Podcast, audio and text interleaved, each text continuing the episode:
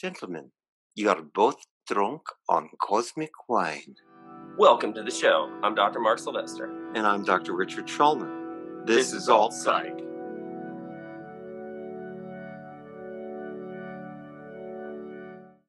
So we got lights. We got we Got got, camera. We got camera. We got Got camera. action. We are Um, live. Oh, we're the action. That's why. Okay. Okay. Yeah, yes. Yeah, we're on, man. So what our topic? It's a fun one. Fun one for me. Yeah, it's funny how deathbed visions and terminal lucidity would be a fun topic, but you know what? It is. It is in this space. This is my safe place, the internet, bouncing around among other electrons, comfortable in the warm electronic soup that is the cyberwebs. So get us started with the I have mental a wellness mental tip. Wealth tip. Okay. Hit me. Um, the idea is, you know, people talk about mental health. I think of it as mental wealth. If you kind of can master how your how your psyche works, you're way ahead of the game. So here's the tip for today. Your brain believes everything you say, so be careful what you say. Uh, especially people who are very negative, it's going to bring you down. Um, my old mentor, the uh, the spy guy, every his arm could be hanging by a thread. You ask him how you doing, he'd go excellent. So one day I said, why why do you always say that? He says, my brain believes what I say. I'm programming myself for excellence. So I suggest everybody out there watch what you say, okay? Because your brain believes it. I like it. I like it. What do you think's more harmful, negative self-talk or or negative talk from those closest to you, a spouse, a parent, or something?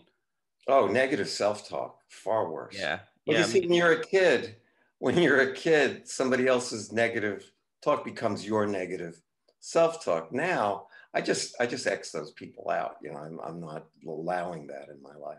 But what's interesting, I think most people would agree with that, that negative self talk is bad, but they're uh, simultaneously the most likely to engage in negative self talk because they don't put the qualitative emotional value on it as they do the logical, like, yeah, yeah, it's bad to say, like, well, I'm such an idiot or whatever, but much more harmful negative self talk. On the positive side, your body hears it all. Your thoughts are energy, and, and positive self talk is very good for programming. Well, you know, and, and uh, I did a lot of sports psychology, and that was really important with athletes. Athletic performance was very much connected to a positive attitude.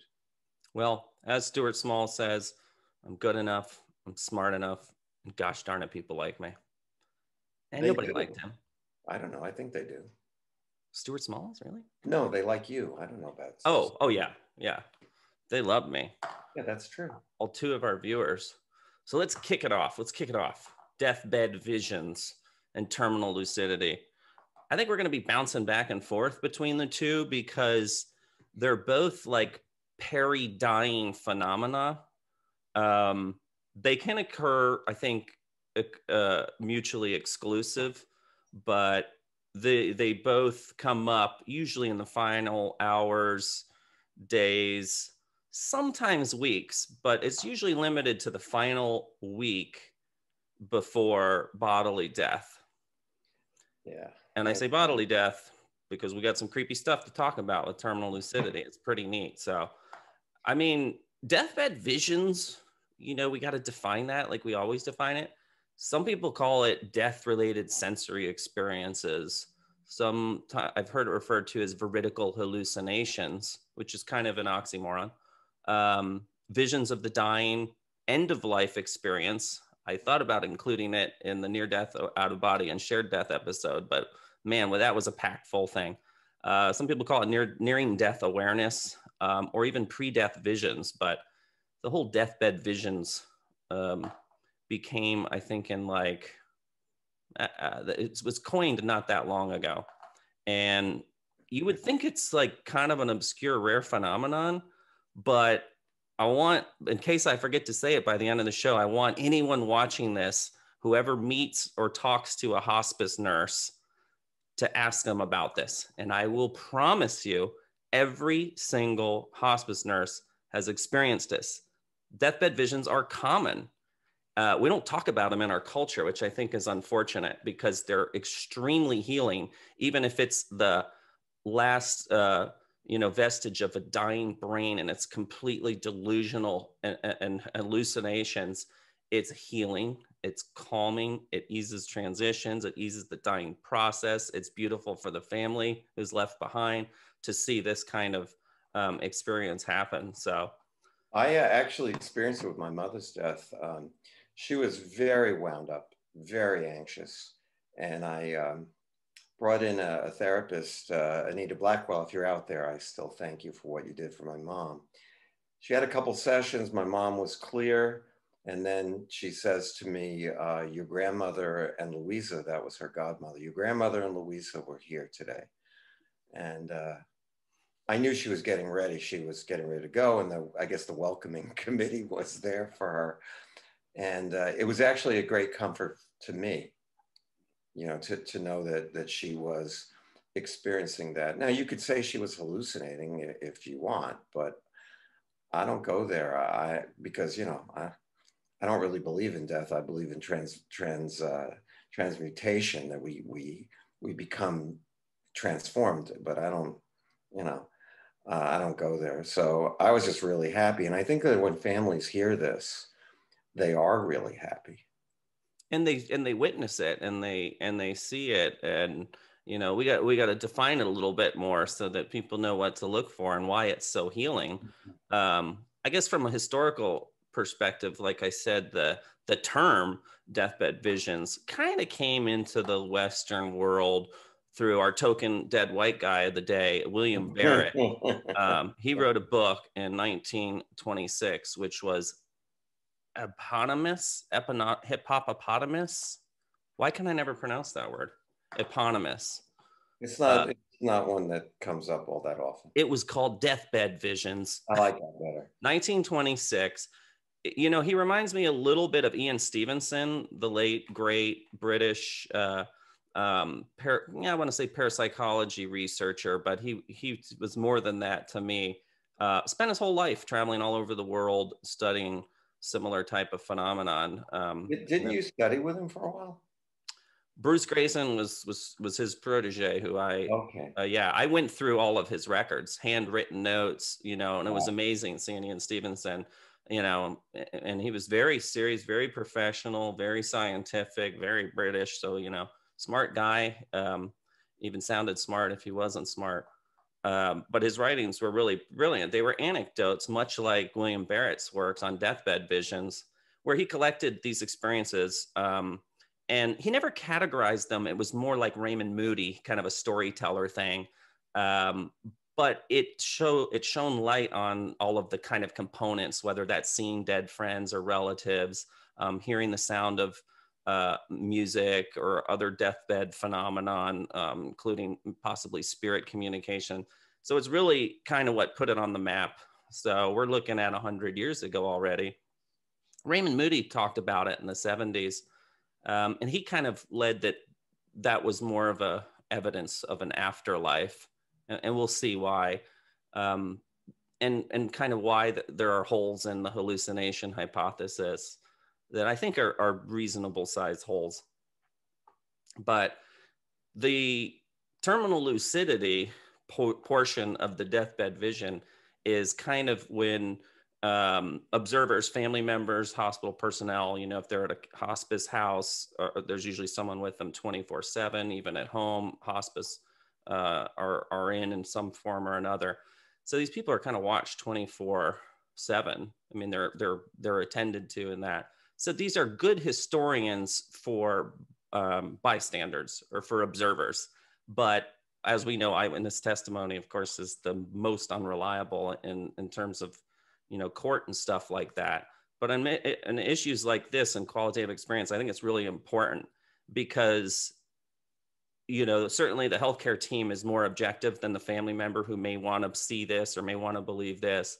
But the, like I said, you stop any uh, hospice nurse the next one that you meet you ask them and and you know leave negative feedback if we're wrong on this but family members will report that you know, that, that the, their loved one's been weak, maybe in a coma, maybe they've got advanced dementia and they haven't spoken in years. Uh, it really doesn't matter. Uh, there's actually even cases of some mental disability. So somebody maybe who's been intellectually disabled is the preferred nomenclature their entire life, all of a sudden they are suddenly alert, they're revived. Sometimes they sit up, um, they interact in a way that they hadn't in like a really long time or hadn't ever, which is especially interesting when you think about the hallucination or or the dying brain hypothesis. Um, of course, they will a lot of times be talking to someone in the room, which is commonly historically thought was part of a delirium. Um, but they're fixed, usually on the corner of a room. They can call out the name of a deceased loved one. They can be talking to that loved one. No one else can. Uh, well, that's not always true. Sometimes there's been claims of other people seeing apparitions that they were talking to, which is fun too. Um, but usually deceased people, they don't see Elvis because we all know Elvis is still alive. Um, it's his birthday. They, it is today. I didn't get him anything. Elvis, I got you this mug. Extreme close up. Mm, mm, I love that. I feel awkward. Um, sometimes the bystander itself does have the same vision. It's like a shared death experience, but now it's a shared deathbed vision, which is super cool. Um, supposedly, do you think that people need uh, to have something like this to allow themselves to let go? I don't think they have a need. I think it can play a role in it, certainly. It can play a role in it. Um, and, it, and you know, it brings up a good point. Uh, you know, when you get that close to dying, I do think you have a lot more influence on the timing of your death. Like I, you know, I can concentrate as hard as I want right now about dying, and I'm probably not going to overpower my biology or even influence in it. Now, if I did negative self talk every day, I might give myself cancer in 20 years or something. But I think in that last week of life, there's evidence. Um, and again, the hot, stop a hospice nurse, they're the experts. They will tell you this day in and day out that, you know, so and so hung on until the family arrived and then died shortly after. Yeah, or, you know, the spouse was at the bedside 24 7 because they didn't want the, their, their, their spouse dying alone. But what they didn't know is the spouse didn't want to die in front of them. And so the one time they get, get up to use the bathroom is when that person died. They'll tell you both of those because some people prefer to not die in front of their loved ones. Um, other people hang on until they get there. So I think that last week you actually can will yourself to hang on and push and fight and it and it changes your death date to some degree which is really interesting thought that you brought up there i heard uh, i had was it johann johann sebastian bach supposedly uh, even regained his eyesight his vision um, during a deathbed vision uh, and it wasn't like oh i'm hallucinating and seeing thing he finished his final composition uh, with his vision returned, which uh, was thought to be related to his deathbed vision, his eyesight. So that's pretty cool. That is very cool. Yeah, we wouldn't have got his last work, which I. Okay, so I'll give you a different kind of question. So if these, if openings occur, is it because a person is physiologically in a different place, or just psychologically they're in the "who gives a rip, I'm going to die" kind of place? Th- my ver- my f- opinion thought estimate is that probably 90% of it is that their physiology is hanging on by a thread but 10 of it is the power of intention. So um, you know that's why i can't will myself dead right now because my 90% physiology is overpowering it. Yeah but it does it just kind of occurs to me since uh, i do a lot of mind body work that if the physiologically physiology is compromised, maybe some of the armoring is also compromised and people can be clearer. I know um, it was, but it was not right before my mother died. It was a couple of, it was about a, maybe two weeks before. and uh, she had all kinds of insights into her life that uh, I was shocked that she would say the things that she said. And one of them, I remember saying, I wish you would have told me that 30 years ago. You would have saved me a lot of money in psychotherapy because I could never figure out why you did what you did. I think that's a perfect, whatever the reverse dovetail is to our show last week when we were talking about Thomas Edison and, and you know, uh, hypnagogy and hypnopompy. Mm-hmm. I think that uh, when you're focused inward or you're not, you know, spending neurons on on walking and talking and thinking and yada yada. I I do think that inspiration and creativity goes up, and you know, much like in a hypnagogic state. So when your body's failing around you, and and maybe your thoughts are are focused on more existential issues, not like did I do my taxes? Um, I think that that creativity center definitely goes up. I think you get more in touch with your true nature, your true self. Um, creativity seems to go up again. I mean, yeah, you could say, okay, well, Bach, that's what he did was write music. Yeah, yeah, but that was what was important to him in his final days, really. So he, he got this huge inspiration. Um, and like you've talked about writing music, he heard music in his head and he and he put it down. So I think that the creativity definitely goes up. In in some cases, in other cases, it may go down because you're hanging on. Um, you know, I, the, some of the work I did with Bruce Greyson was specifically on death anxiety and anxiety in general, pain, depression. Those are things that block, cut us off from our true self. They they they make it more difficult to access uh, our higher self, creative centers, and stuff like that. So if you're really focused on I don't want to die. Um, and there's terror there. A lot of people have, I mean, I could, we could do a whole show on death anxiety, add it to the list. Cause uh, I did a lot of work in that, in that region, in that, in that area. And it was quite fascinating. Um, the categories that people fall into to what they're anxious about dying, you know, whether that was, if it would be painful or is there a God or an afterlife or am I going to hell and yada, yada. Spoiler alert. I don't want to give too much there, but the higher centers, I would think, would be much more likely to be active. And maybe that's why they do get in tune with spirit realms, astral planes, whatever the connection is, um, or some sort of a early life review process.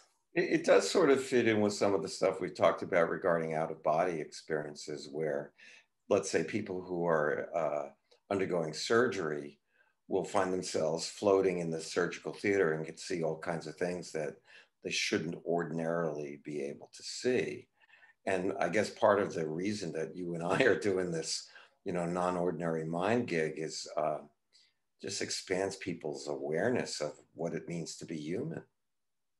You know, these are these are, you know, we're calling it non-ordinary, but it's actually part of being human. Well, I think it's our nature, and I think that consensus reality and the focus that we have you know, not to just blame social media and and and, and more modern th- video games or whatever. That I, I just mean human nature has evolved to be very, very frontal lobe heavy. Oh yeah, know? and yeah, and that's way before social media, my friend. Uh, that is way before social media, and that cuts us off from the uh, our higher self and a centered self. So the uh, yeah, I would argue that's the ordinary mind that's the true mind the true nature and non-ordinary is what we're doing right now. Right. this is what i call consensus reality because i like the word consensus because it's very bland emotionally. I agree you agree and you know we all agree. Because reality especially in the uh, in the last year has been um, revealing to of itself that it's highly subjective yeah, I was told real, reality was a crutch for people who couldn't handle psychedelics, you know. But I like that. Can we print that on a mug, Austin? yes. My beef with the um, the delirium hallucination theory, probably one of my biggest beefs, is it doesn't make evolutionary sense. Um, what that what does that mean?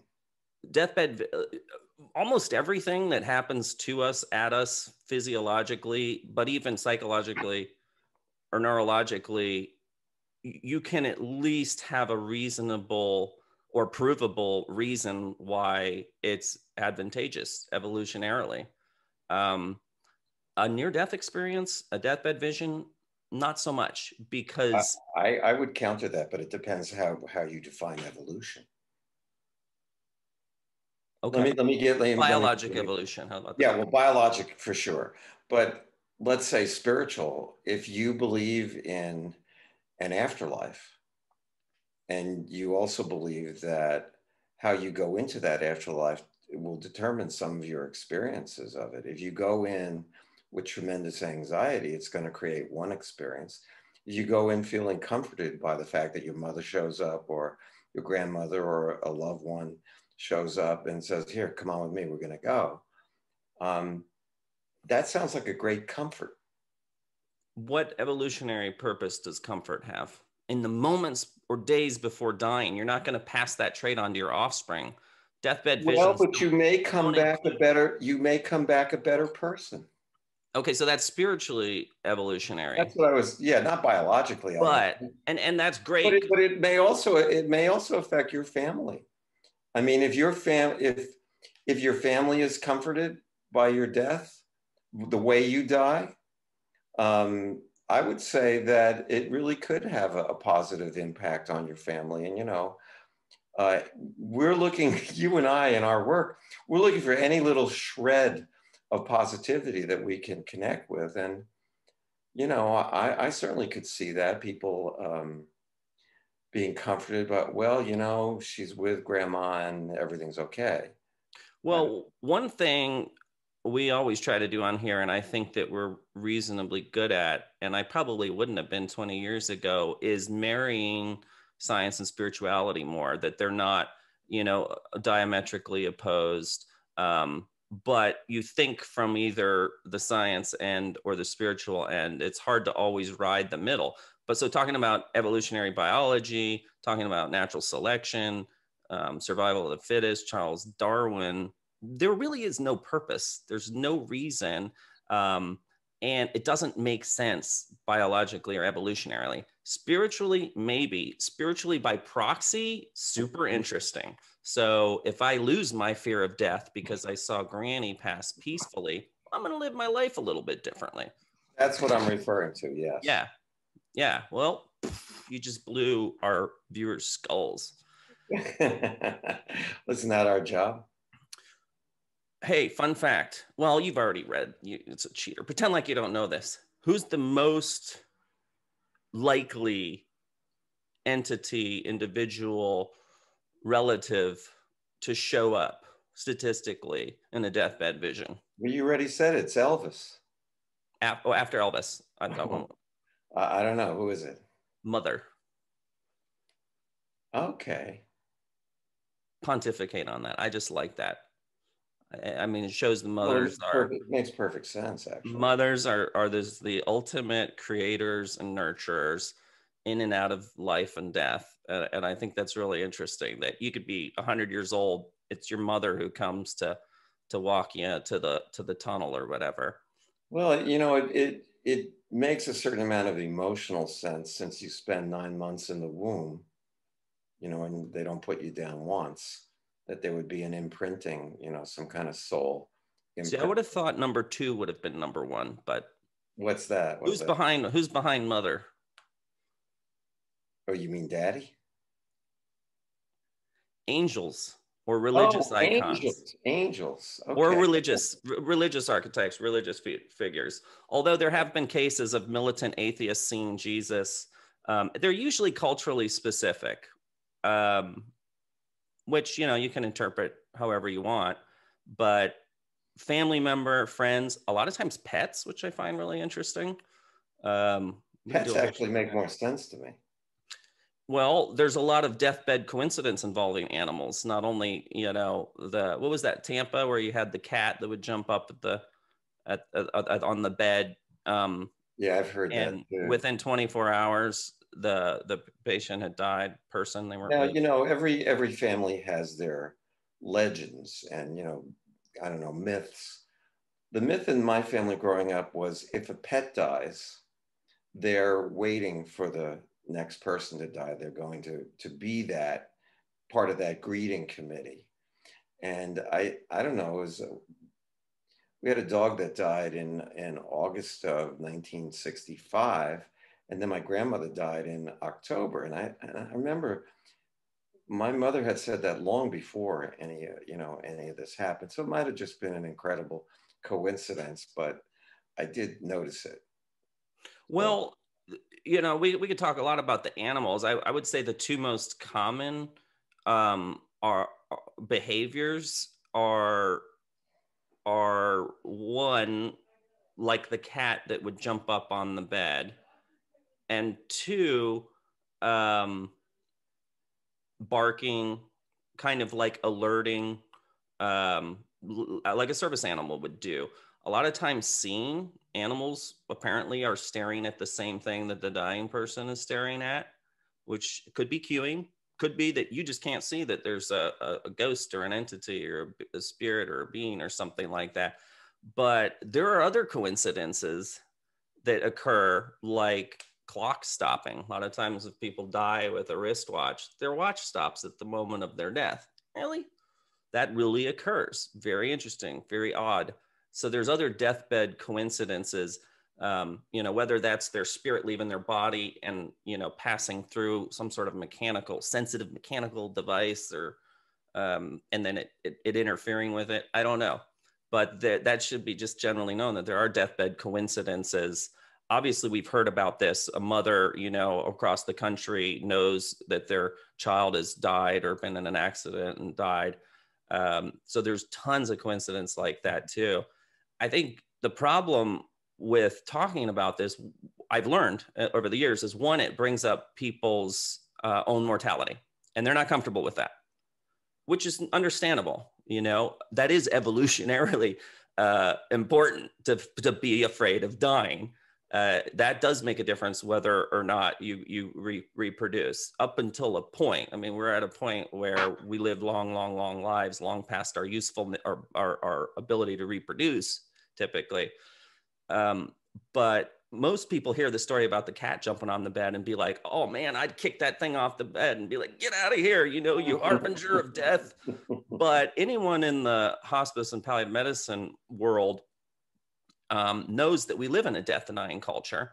And the, the goal of hospice isn't to prevent death, it's to ease suffering, it's actually to, to uh, unintentionally prolong life because a lot of times when that you know aggressive let's intervene let's give them chemo let's you know give them all these tubes and um, it, it actually is proven to shorten life. People tend to do better um, on a palliative medicine hospice when their quality of care is better. And ironically sometimes they pick up quantity as as just a bonus which is another important misconception but it's very uh, cathartic. It's very rewarding. Uh, all, all, these nurses really are good at their job. They love it. They describe it as very sacred. So if a cat jumps up on a bed, it's a celebration. It's a celebration that, that this person's time is near, you know, probably the 24 hour thing. So the cat isn't like shoot away or, um, you know, now personally, I would kick the cat off the de- bed just because I think that they're Satan's creatures, but that's unrelated. It's not because of the fear of death. I'd kick him off the bed and be like, thanks. Uh, I got 24 hours to get my affairs in order. But uh, yeah, so mothers, angels, uh, deathbed coincidences, all, all goes along with it. And then the terminal lucidity piece of it, coming back that for a second, which some people call the rally before death, which is a very real thing. I've definitely seen all of this, by the way, with my um, fellowship with um, hospice and palliative medicine down in Fort Lickerdale. Um, they some people call it the final push, some people call it the end of life rally. Um, there's a physical push, like uh, somebody can be very weak in a coma and then they become more alert, and family thinks, "Oh wow, they're getting better," and then they're dead. Um, similar kind of paradoxical thing that you see when someone has committed to suicide you know they their mood actually lightens because they see an end of their suffering and the family was like, "Well, it seemed like they were getting better la- last week," and Uh, I used to, when I worked inpatient, I used to warn my staff, uh, you know, when these people are really depressed, you better watch it when they get better. That's the danger point. You Yeah, so and that's- more- they have more energy, you know. that's can what we're it. trained to to you know separate the hundreds of people that tell us that they're having suicidal thoughts from the ones that we're really concerned about or losing sleep about or really think uh, are, are going to be able to complete it I uh, it's a question for you. When you say terminal lucidity, what is that just the rallying or is it like certain awarenesses? What, what is that exactly? So mean? yeah, that's what I was trying to separate out. There's a physical part of it, but there's also the mental clarity. Now, if you have somebody that, um, and actually, I'm, I'm trying to remember, there may be evidence that they actually can speak in another language, if I'm remembering that correctly, or a language that they hadn't spoken for a long time. Mhm. Um, it's usually a primary language. So maybe they were bo- like five years old and they grew up in, in a, in a Spanish speaking South American country, not really exposed to English, but they moved to the States. All they've ever known was English, right? Um, maybe they didn't even speak Spanish, but they did up until they were five years old.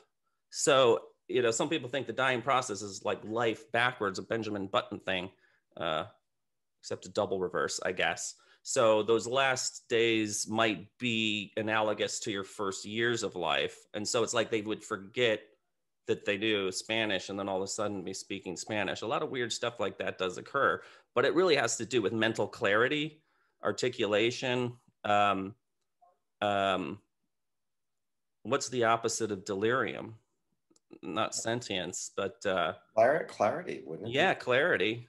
Yeah, ultimately clarity. Whereas whereas they hadn't been clear clear for weeks or months, and then boom, it's just this stark clarity. So that's more what the lucidity refers to. I Um, actually had that with uh, the husband of one of my patients who had Alzheimer's, and he hadn't been clear in a long time, and he got completely clear for just a little bit, I have some theories on like that. a minute, like a minute and a half. Told her all this stuff, and then see ya. One of my favorite shows that I know no one who watches, and I just pray someone on the internet is like rock on, is a show called Travelers, and uh, Oh, Yeah, the- know that show. a lot of times that will happen right before death you know the i don't want to spoil it but they send consciousness back and uh, at the last couple seconds before someone's dying um, this other consciousness comes out which which kind of is similar it's a nice little twist on this but really the two types i guess are of, of terminal lucidity is like a gradual one. It usually comes on like a week before, and that would be more aligned with the physical ra- rallying. Uh, it, it could be an adrenal push that the body realizes that it's dying and it turns up, you know, adrenals to try to, you know, get away from the proverbial saber-toothed tiger.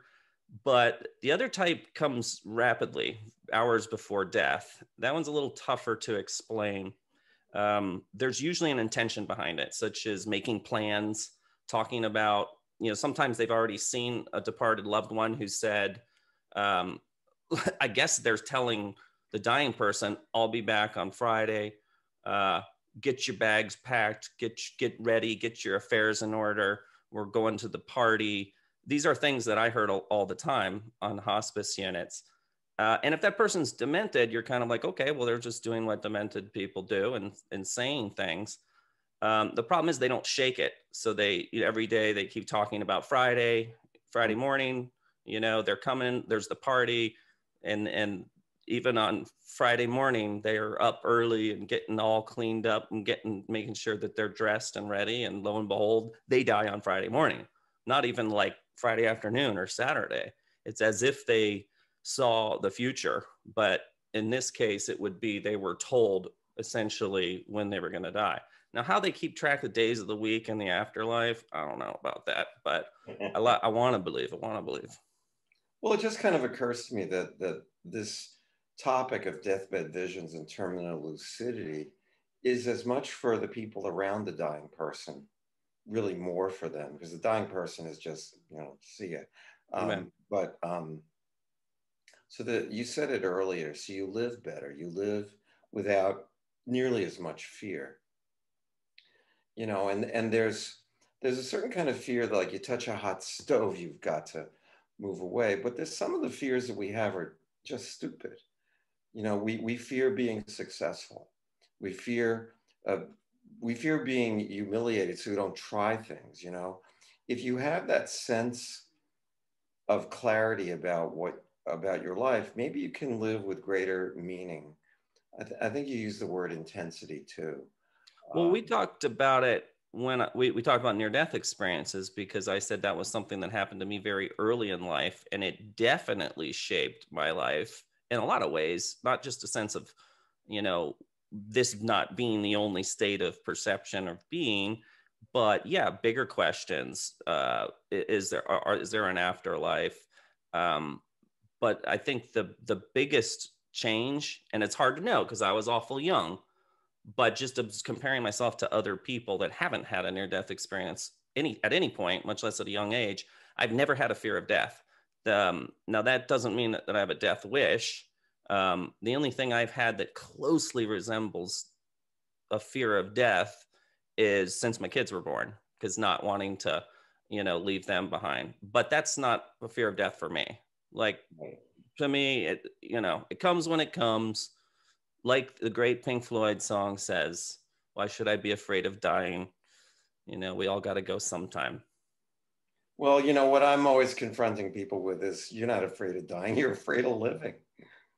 You know, but I, I think that this this topic is very cool in in exploring. I I go back to expanding, maybe better than exploring, what it means to be human, and how we can better connect with each other in these experiences that go across cultures and across time. You know that we have I I you know I haven't had a near death experience, but I had out of body experiences. You know, I've had uh, psychic experiences, intuitive hits, and knowing loved ones who've been through this kind of thing makes the whole idea that of being human more um there's a word i'm blocking on that that it, everything has more meaning everything has more meaning um, when you take death and we we don't like to think about death in this culture. We want to run from it. We want- death denying culture. we want extra innings you know. We don't we, you know even if it makes the ball game more boring you know we're looking for extra innings rather than an elegant or a mindful death. But you know what you're describing right now? What? memento mori the ethos of memento mori which is essentially that we're all you know that goes back to the greeks the latins uh, on the, we talked about this i think on the, the temple of delphi episode but that you know we all are uh, dying from the moment we're born and being aware of death uh, affords you an opportunity to live a more conscious um, life. And so that's something I've always been drawn to and fascinated. It, it certainly exists much more prevalent in other cultures, but US is pretty darn death denying. So Um, okay, so as we we you know we're sort of starting to wrap up this topic, what, what occurs to me is if my mother saw my grandmother and her godmother, whom I loved too, and I knew knew them both very well, that if you want to believe that it's true and not just a hallucination, and we could debate this ad nauseum, I choose to believe it's true, by the way, hence the term belief, right? It's a great comfort to me to know that my mother was taken care of at that moment. Yeah, it's tremendously healing for the and a great comfort to me to, you know, and I've had people, in fact, several of them who are on the other side right now who have said before they went, I'll be there when you go, don't worry. You know? Yeah, and and that idea that we die um, with confidence. I, I studied with a man named Dignity. Anyen Dignity. Rinpoche, who actually wrote a book called Dying with Confidence, and it, it was brilliant. And and I I just if you're out there, uh, Rinpoche, hi, how you doing? Um, but it, it, was just brilliant. And the idea, the idea is that you, you choose a mindful death and that it's a very spiritual event and does help your soul to move forward because there are certain moments in your soul's evolution that you have the opportunity to move forward. And, and that he claimed that that was a great opportunity. I think just, you know, kind of hanging out and saying hi to grandma, you know, it was, is pretty cool, you know, that, and, and, you know, when we have visitations, not a deathbed, but I think that deathbed, there's such an intensity of the transition that it makes everything more meaningful. And that's why these visions and awarenesses are so important. Well, and like you were talking about with, with the dementia, um, you, you so someone who's been demented for a long time, you're certainly not expecting at any point, much less shortly before their death, for them to spring awake and be lucid and talk as if they were in their 30s or whatever again. Um, but one study showed 10% of dementia patients will experience sudden improvement before death. Now that's very startling eh, because it shakes the foundation of, of what is dementia exactly. and what does it take for us to be human and interact and have sentience and intellect if we know the hardware is messed up, the neocortex is messed up. I think just like your, you know, uh, your body's pulling all of its energy to its core, um, you know, you often get really cold hands and blue fingernails and stuff like that for days on end. Um, of course, the, the GI system's shutting down. People aren't uh, desiring uh, liquids or foods anymore, and, and blood shunted to the heart and the core uh, and, and, and the brain. You might get a very similar thing going on with the brain, and, and it would shut down in a reversed, uh, again, evolutionary way. The frontal lobe is really not important at that point. It's really not necessary arguably the neocortex, which is a huge gobbler of, of food. You know, 30% of our glucose is in that three pound goo. That's a that's high priced real estate. Um, and if you're malnourished and again fasting, we've talked about having non-ordinary experiences, then you're relying more on the core, the brain, the reptilian brain, and consciousness is still there. So uh, how in the world do these people undement in the moments uh, at hours, sometimes within a week uh, before doing that. Um, you, you, get, you get that mental thing, but then back to the physical people or the physical phenomenon, there are people that are really struggling with um, delirium. They're thrashing, they're, they're violent. Um, worst case scenario, they ha- may even have to be put in restraints. And all of a sudden, poof, no more pain, no more unrest. Um, they wake up and say, "Why am I in these restraints?" Come on, that's uh, that's a phenomenon that's quite quite common, and there's no medical explanation for this. Um, and it, like you said, it goes across time and cultures. That's why I am interested in all these topics because they're shared human experiences and often involve animals as well. But, well, the thing I, I, love about you is uh, one of many things is that you do try to explain this. I just take the tack of, well, it's a mystery, you know. Yeah, I still still have my left brain. It's not. Yeah, I, I, just want to embrace the mystery and uh, not be so afraid of it.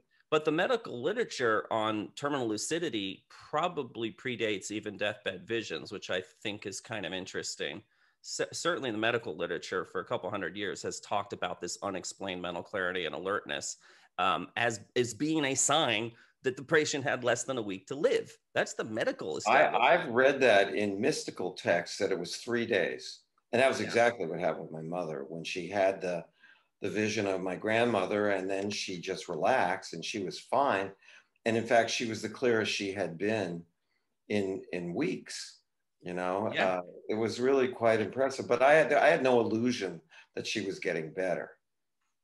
You know i i took that as a signal she was ready to go and a lot of times they'll let they'll let you know as well dying people seem to have um well one of my favorite hospice studies is and i think we've talked about this on the show i know you and i have talked about it when they hospice um, researched who would be the most accurate at predicting their death.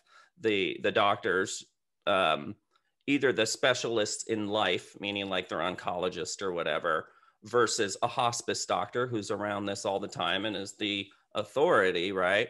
Or the nurses who started hospice, Cicely Saunders, and uh, arguably spend way more time than the doctors do, or the patients. And most people would would go with doctors, nurses, and then patients. Um, and it's the exact opposite. Patients were the best at predicting Oh, their own I, death. I would, I would have predicted patients. And then nurses destroyed doctors. Yeah. Nurses were the next most accurate. Doctors could be off. Uh, you know, like I, I had my money on Terri Schiavo. I lost a lot of money on that case because I thought she was going to be gone in a week, and she went on 19 years. So Well, you still upset about that. teach you to bet. No, I think that's your first class ticket to the seventh circle of hell if you bet on on the on dying. So death. Don't well, I do do know that my, my buddy who taught me astrology said you can't predict death from an astrological chart. Hmm, So there is that. I could see that. Wow. We certainly went all the way down the uh, rabbit hole in deathbed visions and terminal lucidity. Lucidity. Well, yeah, we You know, had, we had I always thought terminal was a bad thing to have at an airport. Yeah, I know mean, that always terminal. struck me as, as something bad, that terminal in airport. You know, Well, this, this, this is educational. I know I, I, I feel smarter. you are smarter. Yeah, that's because I had to do the research here. No, this. you're just smarter. That's just who you are. You can't help yourself. Well, I get excited about this topic because, like I said, it's something I've done a lot of research on. I've got a lot of experience with. Uh, fun fact: I I don't want to say it was a flip of a coin, but I was as close as one could possibly be at a fork in my career of do, doing a hospice fellowship um, versus psychiatry, um, and it probably could have gone either way Wow. probably could have gone either way because I just found it so incredibly rewarding. Basically, the antithesis of what everyone would think. Like, well, everyone's every one of your patients dies. That's got to be depressing. It's the least depressing thing, a field of medicine by far. Not only is it rewarding, it is downright sacred to be privileged. I mean, it's a privilege to practice medicine. I've always felt that way. I, I took the Hippocratical Oath very seriously. Um, the knowledge, all of it but to be there and like you said watch the family have closure and peace and and and a good death and a death with with dignity and you know surrounded by your loved ones and regaling uh, stories of of their life celebrating their life like that's to me one of the coolest things that we can possibly uh, share and experience and I had a similar experience working on an oncology unit. And Yeah. I worked, I worked pediatric oncology, and it was it was that's extremely depressing for me Well, it was very depressing, except for the idea that I was really helping the parents. And we didn't lose that many kids, but the the actual adult oncology unit, those people were. See, the thing of it was, and I guess this is sort of a nice place to, to start wrapping up. The awareness of those kids, they were like 14 going on 45. It was, they were amazing oh yeah and Yeah. and the some of the people that I met on the on- the adult oncology unit had such great insights about life and were not opposed to sharing them with me. So yeah cool. we had we had one kid out of a thousand patients on our caseload and i it it dest- it was tough. It really destroyed me. Uh, one of the youngest patients i saw die on hospice was a 29 year old and i was 29 at the time and i remember looking Wow. down at the remnant of her of her body and and thinking about her ending her life and mine just beginning. And that was brutal. That was hard. But the child could not that was not I couldn't deal with that as well with the sacred of the hospice. Uh, you know, it's still providing the same service, but I struggled with that one a lot more. And um, and oncology, you know, once the focus has shifted for, to to palliative medicine and hospice, it's completely different. What would have been depressing the day before on an oncology service is now not, and it's rewarding and sacred. So Just goes you goes to show you how much your perspective means. Yeah, there we go. Way to wrap it up with the mental wellness. That's Mental right. wealth. Your brain believes Yeah. what your brain believes what you say, people. So it's uh, good seeing you and talking to you. Uh, As always, we should do this again next week. I, I I got a topic in mind. Okay. Um, I am thinking next week it might be a good uh, uh, segue into synesthesia and menage a trois. Oh, Wow. deja vu. I mix those up all the time. deja vu all over again. Synesthesia and deja vu. Yeah. Okay. So On join us. note, one, Join us next week. two, three, four. Well- Be well. You you did you blew it. We've talked about this, Rich. Was it one, two, three? You went on five that time. That was never an option. one, two, three, four. Be well. That's music, man. That's I guess it's about science. All right, we'll work this out later. Be well. Be well.